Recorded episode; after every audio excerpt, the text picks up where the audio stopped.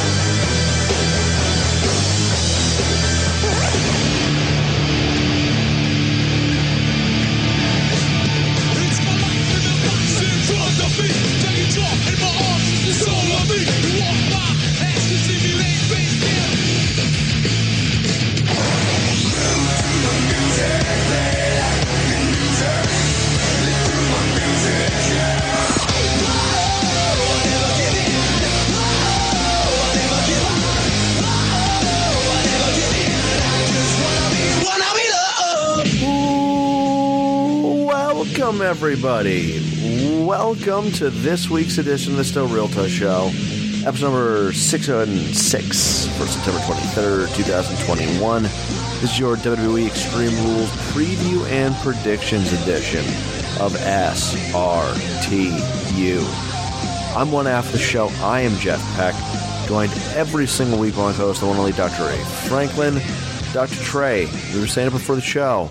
2021 is going by really fast, my friend. I know, like like I remember distinctly us saying like how 2020 was maybe the slowest and fastest year because of all the stuff that was going on. It kind of felt like it drug on, and then but it kind of went by fast, and we're like, oh, can't wait for 2021, and it's like, wow, we're about to hit the 10th month of 2021. It's it's almost over. It's crazy how fast 2021 has gone by. Yeah, I was thinking recently, uh, you were saying like we're coming up on the 10th month of the year. We are, what, another five, six months away from the whole pandemic being two years old. I mean, how weird is that, man? It is crazy because I mean it's it, it the the weird thing is because we've become so I guess normalized to the pandemic. You get to it, and you're like, it's only been two years. I mean, it seems like forever ago that we had, I guess the the pre I guess the normal life where we didn't have to worry about masks and vaccinations and all the craziness that's gone on. It does. It's weird. Like on one hand, it seems like it's kind of gone by quickly, but on the other hand, it's like it is almost hard to remember a time, you know, pre-pandemic where you could just lick whatever the heck you wanted to, Jeff, and not have to worry about dying from it. Yeah, it's um it's insane, right? I mean, it's it's it feels like we've we've come so far, right? It's um but in the same sense it's it it feels normal still. It's just a weird weird time, Dr. Trey. I just I don't know how else to put it, but when I was thinking about that the other day, because you know the things now on the news is like when does when does it get back to normal again? And it's like we're approaching it being somewhat normal again, and, and I think you make the case that you know obviously it feels a lot normal than it did a year ago around this time, but now you're legitimately hearing people theoretically saying that this is it's finally reaching that point where it, it may may be over finally, or at least hopefully. Um, yeah, it just it's just strange to think it that way, right? I, we always joke around like e- everything happened so fast, but even like from a wrestling standpoint, seven years ago, it's been seven years since CM Punk wrestled again. Did it feel like seven years to you during this entire time? Um, I I think it kind of depends on the avenue I look at because you know since I'm such a big CM Punk fan and, and you as well, you know, like on one hand, it's like it doesn't seem like it was that long ago, but then when you start hearing him talk and you hear him cut a promo, you're like, God, it does seem like forever since I've heard this. You know, like his his promos are very distinct, his wrestling style is very distinct. It's like, yeah, like on one hand, it feels like it flew by, but it's like, man, you know, it, it does seem like forever ago that we had, you know, John Cena, CM Punk, Money in the Bank, and he walks out of Chicago with the belt. Like that seems like a lifetime ago, but in reality, I mean, but we also remember like it was yesterday. Mm-hmm.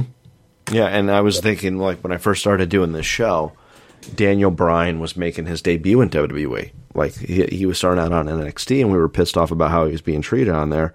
And now this past Wednesday, he had one of the biggest dream matches in, in wrestling television history against Kenny Omega. I mean, that's Yeah. been 11 years, 12 years, or whatever it is. I know. Like I still remember uh, the the jumping on to do the WrestleMania show with you in like the first year because I think Eric had to dip out, and I'm like standing outside of a Hooters, like watching WrestleMania, and I'm like, it doesn't seem like that long ago, but man, I've been I was married, divorced, moved, had a kid, like all this craziness has gone on just in the personal world, let alone the wrestling world. So. I guess the old adage is true. When when you're when time flies, when you're having fun, and uh, I, the podcast has always been fun. It's always been our escape. So it, it's great to to be kind of running through this stuff. So to segue into when time flies by and, and you're like, wow, that's how long ago it was. Long ago it was. Um, I remember hearing when I was uh, younger. I was in high school when the story broke. I remember reading about it back in May 2002. The famous plane ride from hell story. It's almost 20 years old, Doctor Trey. Like, do you remember reading about the plane ride from hell when it first happened? I, I remember reading about it in Pro Wrestling Illustrated on a newsstand in a grocery store. that's why Wow. I, that's why I kind of wrote about because you know back then like uh, 2002, 25 years old, um, had dial-up internet. That was AOL. You know, so it, it would take forever if you lived in the country to actually get you know news online. So the fastest route usually was, you know, actually reading about it when Pro Wrestling Illustrated talks about it. So that was my first real exposure to it because we didn't really have the dirt sheets to the degree we have now. We didn't have wrestling podcast covering it. Wrestling still had a little bit of kayfabe to it, so it was one of those stories that kind of slowly leaked out. And I remember reading reading about it in PWI. Yeah, I remember reading it. So it's funny you bring up like PW Insider. That was one of those early uh, website go tos for me. I don't go to it as much as I used to because of the damn ads. But um, uh, OneWrestling.com, was that ever a go to for you? No, like er, my early ones uh, was NoDQ.com. Okay, Uh, yeah, yeah, yeah. So that was one of my. That, and then a lot of it was, I mean, a lot of it was still just reading stuff off the magazine stands because Yeah. that was still a big deal back then. Um, you know, so. Um, but yeah, no DQ because I also no DQ had this really dumb thing, and it's actually where I got my idea from, where they would actually do like they had their own like online wrestling league where they would record stuff off the PlayStation and post it as all like fictional characters, like the Mario Brothers versus like Terminator. And so I was like, well, that's pretty clever. And I actually did the same thing a few years later. So actually, that's where I, that's no DQ and um, what was that guy's name? Adam something or other that ran that website. Uh, like that's that was my go-to for news for a long time. Yeah, it's funny how you bring that stuff up. But anyway, so Vice, uh, 19 years ago, Vi- we all both remember the stories, read, read in the magazines, dial up, uh, raised our phone bills up a hell of a lot of money. Uh, Plane Ride from Hell, big time story. So Vice does the Dark Side of the Ring uh, series, which is one of my favorite wrestling shows um, ever. I, I really enjoy the, the series. They do a great job with it, and they cover the Plane Ride from Hell. And a lot of the stuff that we heard is pretty uh, regular in, in the stories. I think this time around it was different because we actually got to see and hear from uh, a stewardess that was on the flight, which was com- obviously completely different, and got a little bit more uh, color and context as to what was going on. And the way that it was edited, specifically the the Ric Flair part that we're going to be focusing on here, he's he's dressed, he, he's naked under his robe. He goes up to the the the stewardess and is like, you know, gyrating and doing Ric Flair stuff. And she claims that he tries to get her to touch him in uh, his area. and the way that they edit it with RVD, he validates the story as well, and and they run with it. And I guess there was a lawsuit, and, and this this was also covered in in WWE Storytime, which has been since pulled down from WWE Network, and it's something we've always heard about and known that Ric Flair does this stuff, and I guess it was covered in his thirty for thirty, blah blah blah, and in this day and age, 19 years later, this story just blew up, right? You know, did Ric Flair sexually assault the stewardess? You got Tommy Dreamer coming out there and saying basically it's Ric Flair being Ric Flair, it's not sexual assault, and kind of making light of it, and he's getting a ton of heat. Ric Flair's getting a ton of heat, and it really damages their uh, personas, right? And we're we're a year, you know, we're talking about the pandemic, an early part of the pandemic. You had the um, the story of uh, the Me Too stuff, where it basically destroyed the UK British you know wrestling scene. Marty Scurll, I, I, just saw this today that he's like making his first return to professional wrestling in nearly two years. Um, he was basically shut out. Joey Ryan hasn't recovered from it, and rightfully so. If these guys are sexual predators, they they should not be performing in the professional wrestling ring. But we've always heard about Ric Flair, and I I've never considered him like a sexual predator. It's just like Ric Flair is is uh, a ladies' man, right? I think that's like the PC way of saying it. But you hear the story, you hear what Tommy Dreamer's saying, and it's like sirens going off. And I'm thinking to myself, Ric Flair's got to get canceled, Dr. Trey. Now, I know you didn't get a chance to watch the episode yet, but knowing what we know from the plane ride from hell and what we've heard post, did this, was this like a, a changing moment in the way that you viewed Ric Flair? Did you feel like Ric Flair was going to be canceled? What was the, your feeling on the direction of how this all was going to go? Because that night, the next morning, this was a pretty big story all over the place. Yeah, I mean, I don't. I mean, to me, it was similar. I don't know if it was uh, on the same level as the Hulk Hogan, Bubba the Love Sponge video, all that stuff. But yeah, good know, point. yeah, I, I, you know, I was worried about it because of, of, of the culture now, and it's. I, I have a hard time criticizing somebody now for something they did 20 years ago when not that it was socially acceptable, but it was a little more, I don't know, under the radar. I, I don't want to say under the radar because it still makes it sound like it was, it was, I guess it was more socially acceptable in 2002 than it is in today's culture. Um, I'm not condoning his actions because anytime, like my, my dad was raised me to be respectful of all women, regardless of who the hell you are. So I'm not condoning his actions and I'm not justifying his actions, just the world we lived in um, in 2002 is completely different than it is in you know, almost 2022. Um, I also have read, you know, Rob Van Dam has come out and said that the, the, the story that where he validates what happened was edited differently than what he was saying. You know, that he was saying he didn't actually see it happen, but it wouldn't surprise him if it had happened. That type of attitude about it.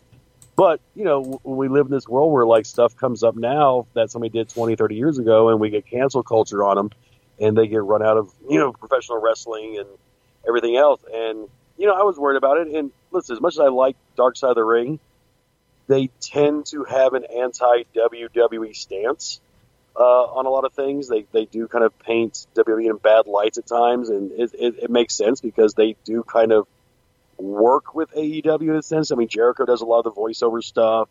You know, they're they're tied into a little bit with with those guys.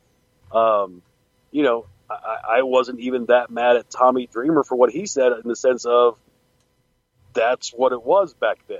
You know, that's not you know he just did he his tone I think is what got him more in trouble than anything else. So you know I wasn't surprised about it. I don't know Jeff. Do you watch? Have you watched Heels yet? Because I think they basically did a, the, the the exact same episode with one of their characters uh, like a couple weeks ago. So you know it, it's like I said, it's not a socially acceptable thing, but in those times it was a little bit more looked over than frowned upon, I guess. Yeah, um, no, I've I've never watched Heels. To answer your first question, um, and then the, I should. You said, yeah, it's pretty good. I, I, I mean, as a guy that works on the indie scene, it's actually pretty pretty close to what we actually deal with. Sidebar: Does the CM Punk character remind you of Tracy Smothers? Um, no, not in the sense of actually Tracy. Um, but some of the way, like the character itself was is a different. It's kind of more of a backwoods. West Virginia kind of guy, where you know Tracy's more Southern. But it was I, I definitely some of the vocabulary he used is, definitely Tracy. Um, back to this story at hand. Um, I agree with you that, like now, now it's not socially acceptable. I mean, we we've matured. We're adults. We've everything's changed, and uh, the way people feel about these types of things has changed, and, and what seemed innocent is necessarily not. You know, you hear about a lot of uh, Ric Flair spe- specifically, like just being a player, being a ladies' man, hitting on women, and nowadays the hitting on women is not socially acceptable anymore, especially if you're forcing them to touch you. That is not acceptable at all. Like flirting, I'm with you on it. But if he's like, and and he's like, they haven't clarified it. Like that she hasn't tried to touch him in his area. You know, they're kind of saying like his chest. But even that, like that's cringeworthy, right? I mean, why? Why do that to somebody, especially if she's uncomfortable and married? Like, what the hell is he doing? Like, I don't know. I, have I've always considered Ric Flair one of the greatest wrestlers of all time. Um, I mean, Tommy Dreamer's comments. He's paying the price for defending that type of behavior, and it's it's, it's the way it is. He has to pay the penance on it. But um, yeah, the Ric Flair stuff. I consider him one of the greatest wrestlers of all time. Does this change the way I look at him? Probably not. I think maybe I'm a little bit more open to him being maybe going a little bit too far on the flirtatious front. It does remind me a lot of the Hulk Hogan uh, N word videos that we never saw. Um, again, this is like hearsay. The Hogan stuff and Flair stuff is is all hearsay, and, and he said, she said, even though I think Hogan came out and, and did admit to it. He got ahead of it, and we thought the, the video would be released, and it never was. Um, Well, the Hogan stuff we actually had audio on. They did release the did audio. did they? Yeah, Okay, I stand corrected. I think you're right now that I remember this. They were supposed to release a video as well because the question originally was, well, was that actually Hogan's voice? Because there's a lot of people who can do a Hogan voice. And then when the video came out or the audio came out, he he, he admitted to it and it was talking about how dark place and all that stuff. My other question, so I, I, I would kind of classify Rick as you know a flirt, but also maybe a borderline, you know, dirty old man pervert type thing. You know, like that's and and you and I growing up, there were always those kind of guys that were a little. I mean, this the fifties, sixties, seventies kind of attitude carrying over into their older years. And that's why I think with me, like, it doesn't change my perception of Rick because I just always kind of thought Rick was like just a dirty old man, you know, for for lack of a better term. But I'd never thought of him being, you know, like he wouldn't force himself upon a woman. I think you know his mind. If I flirt with her, and you know she's I'm Ric Flair, like she's going to want me, you know that type of attitude. That's why I'm like the the whole him forcing, you know, him kind of making someone try to force him to touch him. I think is outside of. I don't say it's outside of his character, but just doesn't seem like the Ric Flair we've heard about for 50 years.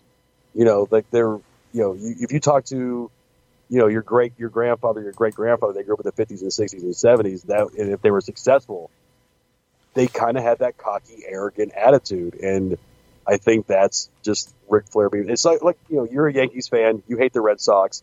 Manny Ramirez used to always do dumb stuff. And people go, it's just Manny being Manny. Hmm. And I think that's the, that the attitude Tommy Dreamer was taking with it was, you know, Flair does a lot of stuff that a lot of us be like, there's no way in hell I'd ever do that, but that's just Rick being Rick. I think that you know with Tommy, his issue was the tone. He was almost laughing it off, and I think that's why more people got upset about it than anything else. I don't know if it's actually point. directly the comments. I think it was the tone. Yeah, that's a good point.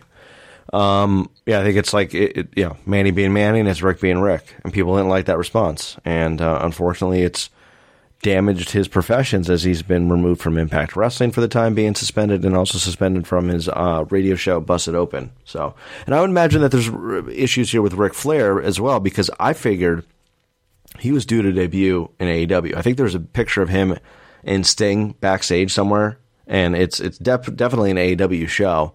He's been featured in the um, being the elite the last several weeks, That I believe is now stopped. Um, it it seems like it, it's at least for the time being has has hurt business ventures for Ric Flair. The uh, the the was that like not Carfax? He does some sort of commercials all the time Oh yeah, uh, with L.A. Knight. yeah. The car, it's a it's a car auto warranty. type- CarMax, No, CarMax is a, it's a I can't remember. It's it's Car Shield. Car Shield. Yes, yes, yes. That's, that's. So uh, that's been pulled, and uh, Ric Flair's come out and defended himself on this entire thing, and uh, we'll see where it goes. But as a fan, does it feel? Do I feel like it has blemished Ric Flair's career right now? No. But does it have the potential to? Like Hogan? Absolutely. So I think it's in this like weird teeter totter place right now, Doctor Trey. Yeah, and, and it just—I don't know. Like to me, the cancel culture stuff at times comes off. And, and once again, I'm 44 years old. I'm not 24, and I'm not. I didn't grow up in the current generation that is kind of dominating social media right now. Like I said, I'm not excusing what Ric Flair did, but you know, it, it's it's like you know when when people talk about the civil rights movement and things like that, they're like when you're in the era and you're in that decade and there's people around you who have a certain mindset, that's kind of the tone you take. And then years later, hindsight being 2020, you can look back and go, yeah, that's pretty messed up. We should have done that. And, and we're sorry for that attitude. And I think that's where we're at now with the stuff that, you know, this is not uncommon. This is like you, you go back to the, the, the Harvey uh, Weinstein stuff with the casting couches in, you know, the 70s and 80s in Hollywood and then all the way through now. Like, it was a different culture back then, and we're trying to mature and be a better culture now. But it's hard to go back and say, "Hey, what you did 40 years ago was, was screwed up, and we should never do anything with you anymore," because that wasn't the culture at the time like it is now. Yeah, and there's a lot of other things in that episode that uh, are are obviously bad. The potentially drugging Scott Hall, which led to his release, and and you know his issues with uh, relapse, and Brock Lesnar and Curt Hennig fighting on the plane led to Curt Hennig getting released by WWE. It was like Brock and Ric Flair were protected, and it just uh, was not a great look from WWE uh, at all. Uh, so oh, there's a lot of things to learn from it. And I'm with Dr. Trey. You know, as a society, we learn to grow. And I think if anybody saw something like this nowadays, it would not be acceptable, and they would lose their job, and somebody would say something.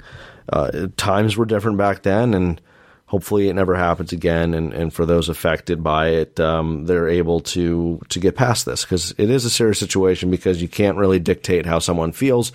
And if the stewardess felt like uh, like she did, then you kind of have to you know side with her a little bit and, and realize that she's a victim in this entire thing and that Ric Flair shouldn't have done that. So weird, weird spot to be in uh, watching that episode. And I remember them saying in the preview for this upcoming half season that there was going to be this episode that was going to make us look differently at some of our heroes, and it certainly did with Ric Flair and Tommy Dreamer this past Thursday night with the first episode of uh, this new second half of the third season.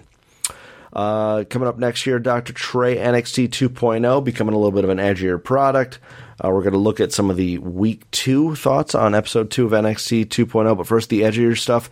This comes to us from Wrestling Inc. Word going around WWE is that McMahon has plans for NXT 2.0 to be more of an edgier product. According to Fightful Select, this would be part of the ongoing revamp for the brand. It was reported that the NXT 2.0 brand may target more of a P uh, 18 to 34 demographic, which, which would go for everything from in ring work and aggression, harsher language, and the like. It was also noted that there may be more uh, lenience when it comes to the attire worn by female superstars, although it wasn't specified exactly what that means. Another point brought up was that the brand may, quote, keep up with current affairs with promos and character verbiage, end quote. And we did see that this past Tuesday night, and uh, it appears they may be going in a different direction with that character. So, some of the some of the uh, recap here: Roderick Strong defeating Kushida to become the new NXT Cruiserweight Champion. Cameron Grimes defeated Joe Gacy. Joe Gacy debuts a safe space woke character uh, that got a ton of press, which seems to go with the uh, quote "keep up with current affairs with promos and character verbiage." I loved the character. I thought it was fine. I didn't. I, I was like, ooh, I think WWE is walking a tightrope here with nowadays, especially with the woke woke culture. But I liked it. it I think it's fun and it, it's it's entertainment. I don't think there's anything wrong with with doing what they did, but they got a lot of press on it, and it seems like WWE may be walking back because they have basically deleted all references to that character. Um, Toxic Attraction had another night out there with Mandy Rose, Gigi Dolin, and I can't remember the other girl's name, which is which is bad. Um? Something Jane? yeah, something Jane. Great wrestlers. But there you go. Like with the attire and a little bit more uh, sexuality coming off on the brand. That's more for the 18 to 34 demographic. Odyssey Jones winning a two on one squash match. Uh, Dr. Trey, I think Odyssey Jones is going to be a big deal in the next three to five years, in my opinion. That guy has a massive wingspan, huge personality, extremely likable. I think they got something there. And speaking of having something there, Bron Breakker continues to shine. I think he's a legit wrestler, fun to watch. Reminds me of his uncle and his father as a Steiner. Him and Tommaso Ciampa defeating uh, Ridge Holland and Pete Dunne in the main event. Fun episode of 2.0. I did not like the change. Did not think it needed a revamp, but thus far they've made me put my foot in my mouth, Doctor Trey, with this um this revamp so far. It's been fun.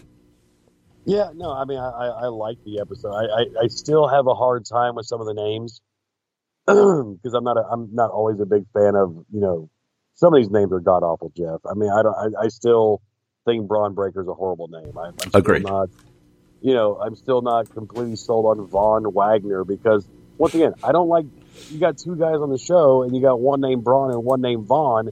Like that's a little too close. Like I mean, it's just some of the names are a little a little off. Um, I see them trying though. Like we talked about, like everything you're talking about, like making them a little more geared towards that you know 18 to 34 demographic. I can see that happening.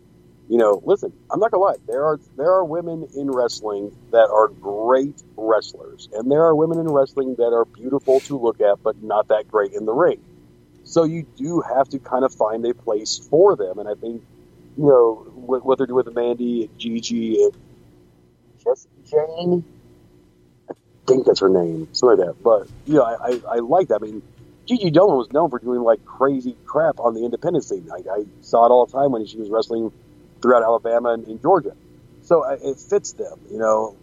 But at the same time, like it, it, it's some, it's just rocket ships strapped to people that weren't built yet. You know, I, I do have an issue with the times. Like, like why is Von? Why, why like they still haven't even told me yet why Von Wagner was in that match for the NXT Championship last week. Like, what did he do to get there? You He was the best security guard for NXT the last eight months. apparently so. You know, it's like some of the stuff has, is a little bit out of place, and, and it is, it's kind of reminiscent. Like we have, like you see what they're doing in AEW with all the stables, all the aligning of characters. Like everybody is in a group. Everybody, nobody's running solo. Everybody's got a friend, which I love because that's real life. And you're starting to see that in NXT. Like everybody's in a clique. Everybody's kind of in a stable or a group, which makes a lot of sense. So I, I see them trying to keep up, you know, in a sense with AEW. But right now, to me, it kind of comes off as the great value version, the Walmart version of what AEW is doing at times.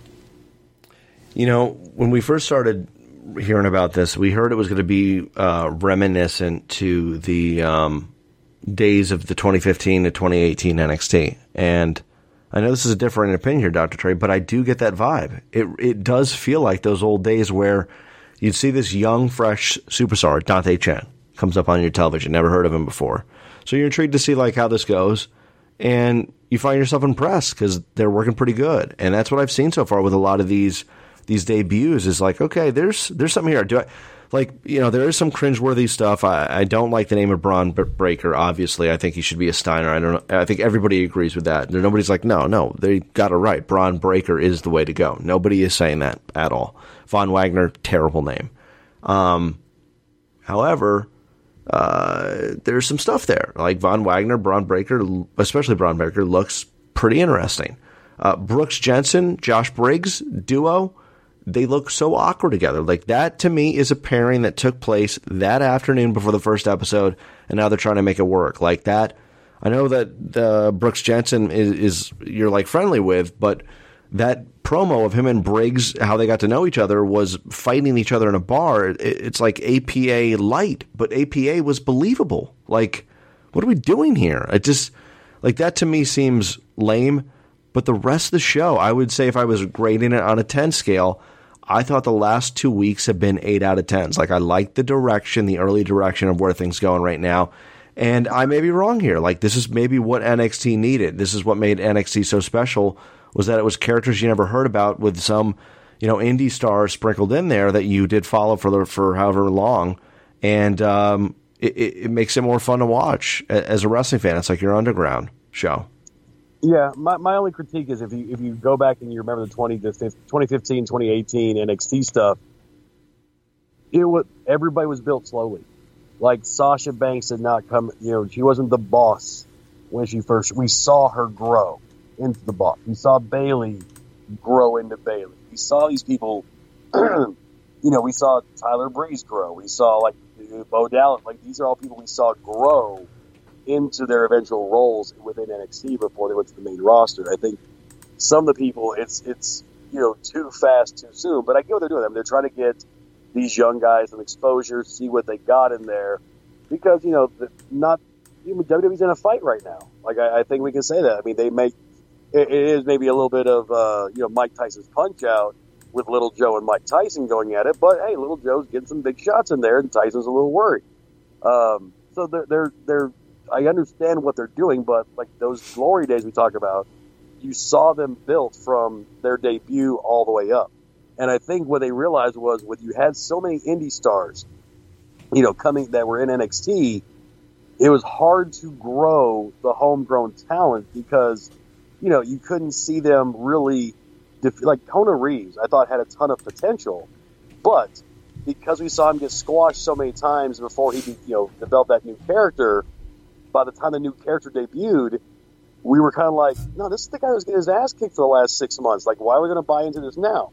So I think by you know, kind of taking some of the indie guys, top indie guys, out of their promotion, it created more space for these homegrown guys to kind of grow up into roles.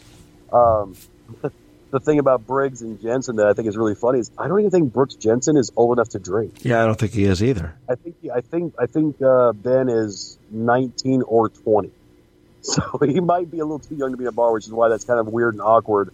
Um, but I think you're absolutely right. I think they were like, well, what are we gonna do with Briggs? Uh, we got we got we got Bull's kid. We can pair them together. They're both big, strapping young men. All right, sure. Um, we need a cowboy gimmick because AEW's got Hangman Page and people like that cowboy shit. So we should get a cowboy team. I mean, can we Smoking Gunns 2.0. Let's do it. 2.0? Yep, that's exactly where I was going with it. Yeah, Bart and Billy. Here we are. They're back, baby. Um, I do like it. Uh, the Joe Gacy character. Can we talk about that real quick before we get into some other stuff here with like especially AEW? I loved that character, man. Like I thought that was awesome. And when I read tonight going into the show that that may that whole character may be scrapped, one, I'm not surprised, but two, I am disappointed. Like that was a very entertaining character. So, are we not allowed in society to make fun of that? Is that like off limits? That we can't make fun of safe space? Like, I, I still, I believe that just about everything in life should have the ability for people to poke at it. Agreed. So, because to me, that's how you show if something actually is strong. You know, you have to kind of prod and poke to see if something's worthwhile. I, you, to me, like when I first saw it, I was laughing to myself. I like looked at my wife. I'm like, this kind of reminds me of my that character I did back when I first debuted as the anger management counselor. Like wrestling was a safe space for my angry guys to let their anger out, so they wouldn't get in trouble in society. she goes, "Yeah, it is a little bit like that. It's just with a little bit more of the the PC culture spin on it." So, um, if they cancel, I think it sucks because I I, th- I thought Joe Gacy for uh, debuting a new type character handled it brilliantly. I thought it was really well done, even to the point like after the match, like shaking hands with Cameron Grimes and kind of thanking him for it. Like I'm like, wow, that's that. And the funny thing is that literally happens a lot in the indie scenes where you have these, you know, really, you know, open-minded woke kids, if you want to call them that or whatever. Like they'll get backstage and they're just like, man, that was great. Thank you so much. I'm like, dude, didn't he like stiff you like three times in that match? Yeah, but it was still wonderful. And he, I learned a lot. I'm like, yeah, you learn not to actually get punched in the face for real. Don't do that. So I, I love the character. I, it, it, it's a shame. I, they, that, I still think they'll tweak it, and this might end up being, you know, the anger management therapist that Kane and Daniel Bryan had, like a character based off that. So that way it's not so much quote unquote woke, just another avenue to explore if they went that route. Wrestling should be fun. and that was a funny character, and it's okay to poke fun at real life. Yeah. That's it. Like that's what we're here for. So I was pretty not surprised, surprised, not surprised with that uh, the entire thing. Uh, switching gears to AEW, AEW announced that they partnered with the Owen Hart Foundation to honor Owen's legacy. This coming to us from Wrestling Inc. AEW announced a new working relationship with the Owen Hart Foundation to honor the legacy of the late wrestler. The partnership will include the annual Owen Hart Cup tournament in AEW. The winner of the tournament will receive a cup known as the Owen. AEW also produce and distribute unique and original Owen merchandise, which includes Owen being featured in the upcoming AEW console video game. Merchandise to be released includes action figures, apparel, posters, and collectible items. Dr. Trey, it's not under the WWE banner. He never wrestled for AEW. However, as a guy, me who has always loved and admired and cherished the legacy of Owen Hart, this is better than nothing, obviously. Owen Hart back into our lives, and uh, we'll get honored by AEW pretty regularly. I'm, I'm excited about this and, and very happy to see Owen Hart getting some love in the professional wrestling world because it felt like for the longest time his, his family did not want that whatsoever. Yeah, I was really happy to see it, and I and I kept trying to break down how that all came together, and, and the common denominator I kind of came up with was, you know, Jericho and Don Callis, uh, you know, being old school Canadian guys and having connections to, you know, the Hart family who, who did a long time work with them. I know Mark Henry does as well. Yeah, and, and Mark Henry. So like, and, and Big Show as well. I'm sure you know had maybe had a hand in that as well because you know his history with the Harts. Um, but yeah, like to me, it to me it's long overdue. I'm I'm really happy to see it you know come to fruition that you know the legacy of Owen Hart gets honored um, by by the family. You know, it, it's one of those things where you know WWE would have done this for him, but because of, of how Owen passed, you know, the family wasn't in on it. But to have somebody actually, you know, approach them, work out a deal where we can honor Owen uh, with the family's consent is beautiful. And and honestly, Jeff, when I heard the news, the first thing I thought of was how happy is Jeff Peck going to be that there's going to be a tournament at some point? 'Cause Jeff Peck loves wrestling tournaments. I do, and uh, the 1994 King of the Ring was one of my favorite wrestling tournaments, won by the King of Hearts, Owen Hart. So, By the way, wh- by the way, where do you rank Owen's woo uh, with all the other people who woo in wrestling? Oh man, Owen kind of always. I always felt like Owen did it as a joke to pop, pop the boys. But it was good though. It was good. Um, it's it's just below Flair's woo, but it's up there. Like I think the arms up in the air, woo, and, and from time to time Owen would always have like a little bit of white saliva in the corner of his mouth when he did it. Um, but yeah, I'm just I'm thrilled, and he always it always he always did the woo after he did um, the reversal, the uh, the wrist lock reversal, which was my one of my favorite things from Owen. Like that, the enzuigiri, um, like those were staples of Owen Hart stuff. uh, do you put his woo above Sting's woo? Yes, Okay. yes, I, it's just below Flair's. Like Sting's woo to me was a copycat of Flair, and I was never a big WCW guy to begin with. So Owen obviously has a very special place in my heart, but uh, I do put it right behind Flair, Ric Flair's woo. And Kurt Angle didn't have a bad woo either. He did not. He did not have a bad woo. That was very Owen Hart esque. Which, by the way, since we're talking about Owen, I, I've never seen the match. I don't know if it's released. I'll have to check this out on YouTube. But my understanding, and I'm going to do this as we're we're doing the show, is that one of Kurt Angle's first dark matches in WWE, like going on the road with Raw, was against Owen Hart, and I heard that like Owen was the one who gave the all clear that Kurt Angle is is is special, like a special talent. Yeah, I, I had heard that as well. So I don't know if that. I have never seen that match. I had heard Owen requested it as Yes. well. Like Owen really wanted to take him out there in the ring, see what he can do, and then you know Vince kind of was like, "Well, let me know if he can go." And then when Owen came back, yeah, he's he's good. He, he'll be really good. Like gave him the, the thumbs up approval. So he may have given Vince the woo to let him know that Kurt was ready to go. Yeah, so I'm looking at the. I, I don't see a video up on YouTube, but there's a picture, and you can put this obviously in Google Images of Kurt Angle uh, body slamming Owen Hart from a dark match on Raw. And there's also, and I've seen this photo before. There's like a classic photo of Um, Matt Bloom, Prince Albert, Kurt Angle, and Owen Hart, all black and white, standing in front, uh, sitting in front of like a bus or something. So, yeah, that would have been a dream match, and it's out there. I don't know why it's never been released, unfortunately. Uh, moving forward with AEW stuff, Dynamite Grand Slam took place took place last night. Kenny Omega and Bryan Danielson competed to a 30 minute draw.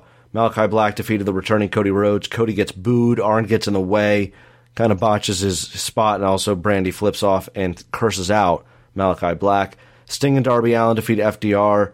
Uh, FTR. It's amazing what Sting can still do at his age. Uh, overall, I thought the show was fine, fun atmosphere, but probably not a popular opinion here, Dr. Trey. But I keep it pretty honest with with how I feel about professional wrestling. I think it may have missed the mark on my anticipation overall.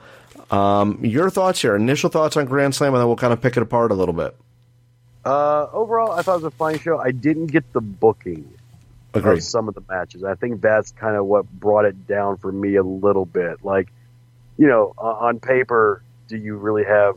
And I, I will dig into here, but I, I just think to me, like I thought, I, like I said, I thought the show was really good, but the booking kind of messed it up for me a little bit. Like I'm sitting here, like, like literally watching the show, talking to the owner of Rocket City, like, really, they're they're having that guy go over? Really, that that's how we're doing this? Like, really? Like, uh, okay, sure, let's go from this. We'll see where where it goes, but knee jerk wise, uh, the booking was just off for me uh, about three matches. Okay, so which booking the mo what which match the booking did you not like the most? FTR versus Sting and Darby. Okay, what about it? That Sting went over on on the Well- on the tag team. Yeah, because I'm like, you have arguably, I mean, you and I have sat here for five years now and said FTR is the best tag team in the world. Agreed. and you have the, the best tag team in the world lose to a guy who's 60. Um, and clean. Like it was a clean finish. It wasn't a schoolboy. It wasn't some wacky finish. It was a clean tap out in the middle of the ring for arguably you, you, you know the top tag team in the world. That one I didn't like. I mean, if you're going to do it, like let let Darby get the schoolboy, let Sting get the schoolboy, but to actually get a clean tap out in the middle of the ring, I didn't like. Yeah, I uh, I could see that, and and when the pin happened, uh, or the tap out, excuse me, I I kind of felt like if this was under the WWE umbrella, people would would not like it. I Yeah. I feel like FTR wanted to do the job, and that may be why I get some solace in this result. listen, FTR, like all the, like, the one thing about AEW I can say is everybody appears to be having fun. Like everybody seems like they love working for AEW. So I'm sure they were like, yeah, like because you know, since you had such a crappy end to WWE and we're doing this show in their backyard, we'll do the job for you. But to me, in the sense of booking the show long term, I don't like that finish. But like I said, if if the wrestlers are basically booking their matches in AEW, then uh, it is what it is. But to me, that it just didn't make sense long term for FTR because they Sting and Darby are not a tag team. They're not going to be wrestling every single week on Dynamite going for the tag titles. FTR is, so that's why I didn't really like it for that for that for that manner. The match I did not like the most, Omega Danielson booking. I, I as I watched the match, like going into it, I was like, I don't know. The last week or so, I've just been really shocked that they did this on free television in Danielson's first match, and I'm watching. I'm like, how the hell is this going to pan out? And I say to myself, I'm like, this could be a draw. This is going to be a 30 minute draw because I heard the point being made by Justin uh, Roberts or Excalibur. Somebody said it like, and we have a 30 minute time limit on this match. I'm like, oh fuck, this is this is going to be a draw, and obviously it was. I did not like it. I, I thought the match was f- was fine, but I don't think it's the greatest television match I've ever seen before. I thought it. I think it received t- too much praise than it really what it wasn't what it was not. Like there's a lot of rose colored glasses going on with this match and it's great and it's fun to see them go head to head. But I didn't think it was like the greatest wrestling television match I've ever seen before, Dr. Trey. And obviously going uh, a 30 minute draw, like that was just bad. So I do you are you in the same boat with me on this one? Like I thought this match was getting overhyped a little bit too much. It was a good match, but not like the greatest wrestling television match of all time. And to it to do it a draw, it's like, okay, why? Why are we doing this? It made no sense to me. I don't hate draws as much as everybody else does because to me, if I look at it, and go, listen, I just got 30, I just gave you guys 30 minutes for free. If I come back at a pay per view and I give you a 60 minute Iron Man match, you're going to buy in based on the fact that this was a draw. There was no clear cut winner. Um, so that part I can get because you can do more with it coming out. Plus, you had the tie in for the Rampage match, you know, post match stuff. So I didn't hate that. But did I think it was the greatest television match I've ever seen? No, because I've seen stuff from the Clash of Champions that was technically on free TV. You know, Sting and Flair going 60 minutes. It was a better match to me. Um, you know, some of the, the I, I, maybe Cena Cesaro is right up there as well. I thought that was a great match. It did have to go 30 minutes. Uh, so those kind of stand like to me. I thought it was a really good match. Uh, it was a lot of what you want your pro wrestlers to be in the match. Like the like everything they did made sense. Um, and I didn't hate the booking. It just to me, and then I think to me what threw me off was it started the show. And then I'm like, well, this should be the main event. Like this is the match everybody's wanting. So don't you want everybody? Because I mean, how many people like? And I, I don't know if we got the ratings of yet, but how many people tuned out of Dynamite after that match? Like I'm just tuning in to see Bryan Danielson and Kenny Omega. Once that match is done, I can go watch something else. So I'm being interested to see what the quarterly numbers are when that when that when that all comes out, and see if anybody left Dynamite after that match instead of having it at the end of the show. I don't know, man. I think it, that's like what they love to do, though, right? I mean, that's kind of their mo. They they AEW their blueprint has been put the most anticipated show up front. Yeah, and and it's almost like, and I don't know if it's because of the EVP level, like the Bucks love to open shows, and it's like, oh well, for the main event, people are gonna say it's because we're the executive vice president, or if Cody's in the main event, oh, it's because he's executive vice president Kenny, but you know it, to me, it kind of feels like that. Like, like, let's go on first. That way, nobody can ever accuse us of self favoritism. Um, plus, one of the things you and I have criticized AEW is having their timing be off on their matches. So when we get to the main event, it gets squeezed short. So I guess putting it on first makes sure that you get the full 30 minutes out of it. Nobody can, nobody running long is going to mess up that match. So I get it on that level, but to me, I want to build the story. I want to build my show to the most climactic point of the show. And if you look at that match and the fallout from that match leading into Rampage, that should have closed the show because now I want to see what happens on Rampage when we have the six man tag. Does Omega and Bryan Danielson get involved? That makes me want to watch Rampage instead of doing it first because the last thing I see at the end of the show is Britt Baker, who I love Britt Baker, but where do you go with that stuff going into next week's show if she just tapped out Ruby Soho to end the show? Like there's no cliffhanger.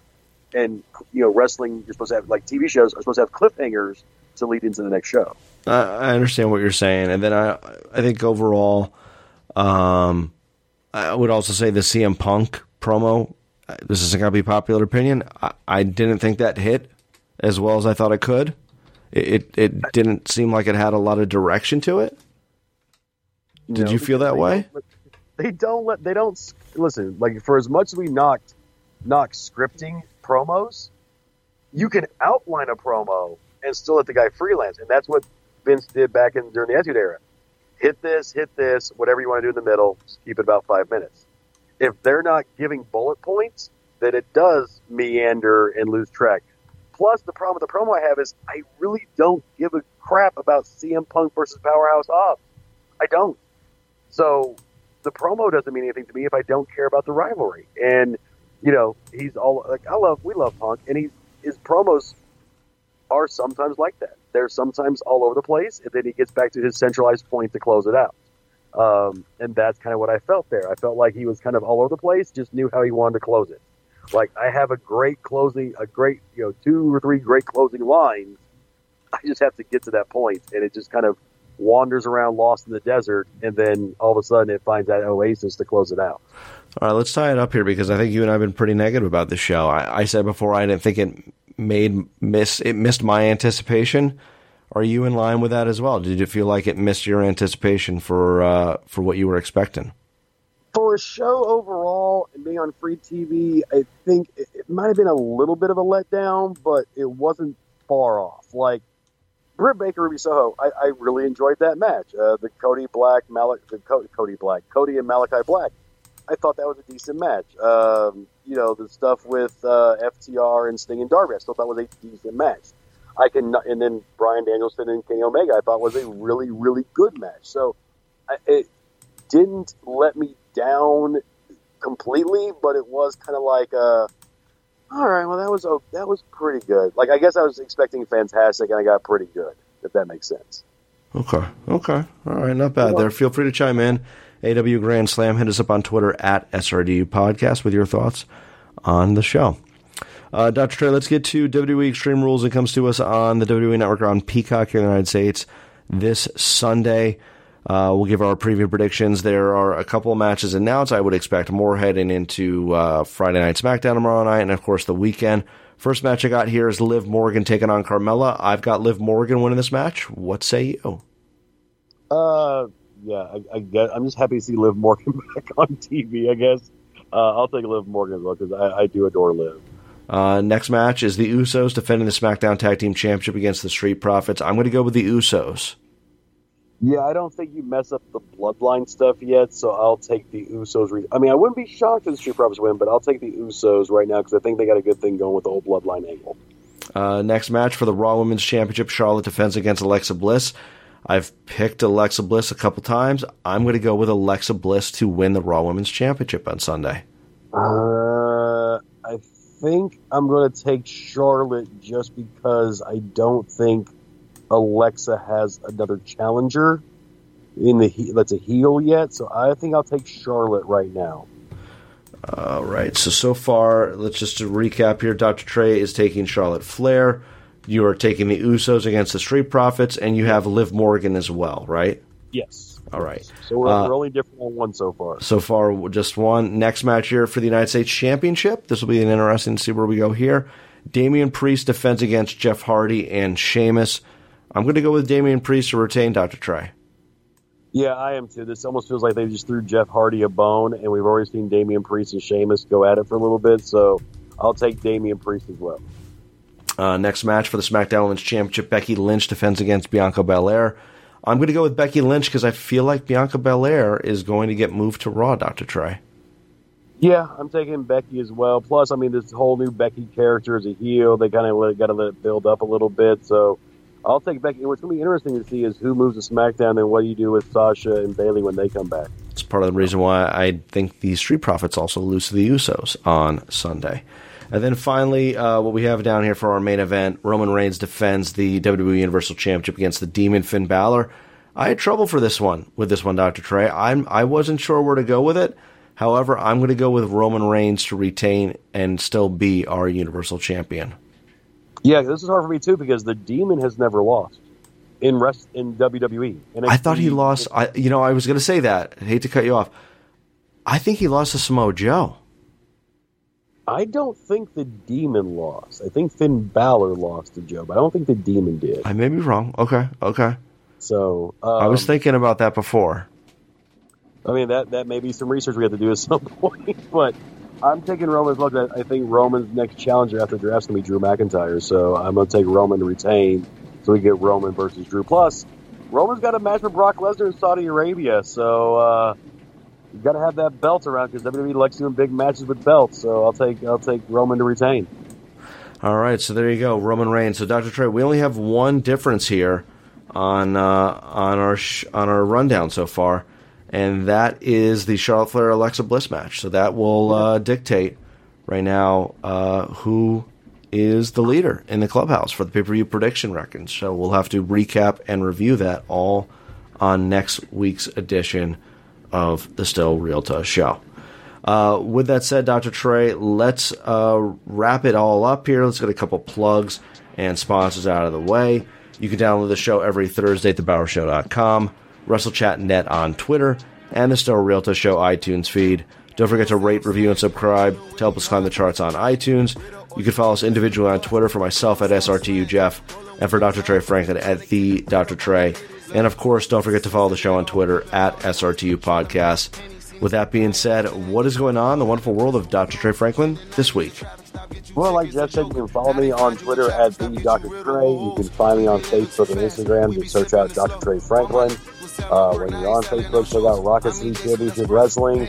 Uh, we just had a show last Saturday. You can get there and see the pictures and videos from all that. Check out Mayhem Championship Wrestling, as I'm, I think our new TV episode should be dropping first of next week, so I'll get those posted up to our page as well. But Jeff, I tried to quit wrestling and they pulled me back in. So Wait, well, what happened? I, I was a little frustrated with uh, with our with our last Rocket City show. Drove two hours for about uh, a minute and a half of me actually doing stuff, uh, and so I was a little frustrated. But we worked everything out. Uh, it was just one of those things where, like, if you're not going to use me, I don't need to come all the way up here.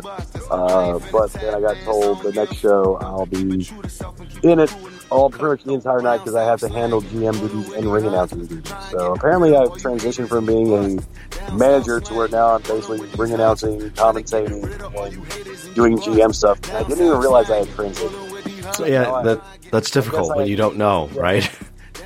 I identify now as Justin Roberts, I guess. So who knows? Huh. That's interesting. We'll have to hear. Hmm.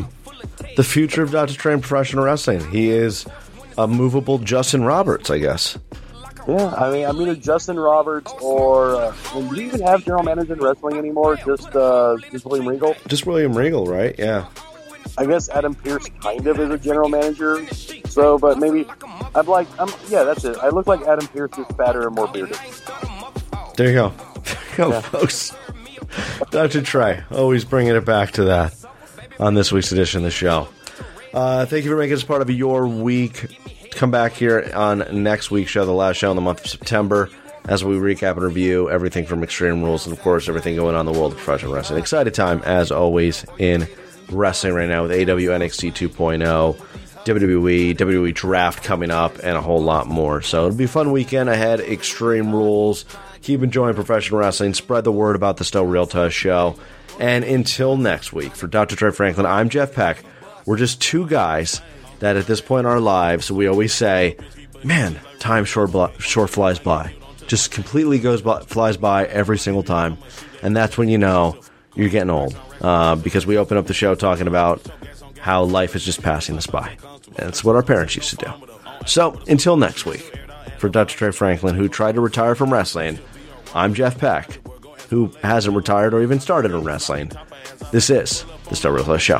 Hit him while he late. I spend some chips to get you killed. My Chris gon' make you Frito late. Bang, it don't really tussle. If I can't get that thing in, then I'm not finna go club. Ever since my bro got killed, I can't trust, I can't trust nothing. Can't even trust my Chris because of crookedness he hustle. Down south slanging, rolling with these hustlers. Try and get rid of all you haters and you busters. Down south slanging, rolling with these hustlers. Trying to get rid of all you haters and you busters. Down south slanging, rolling with these hustlers. Trying to get rid of all you haters and you.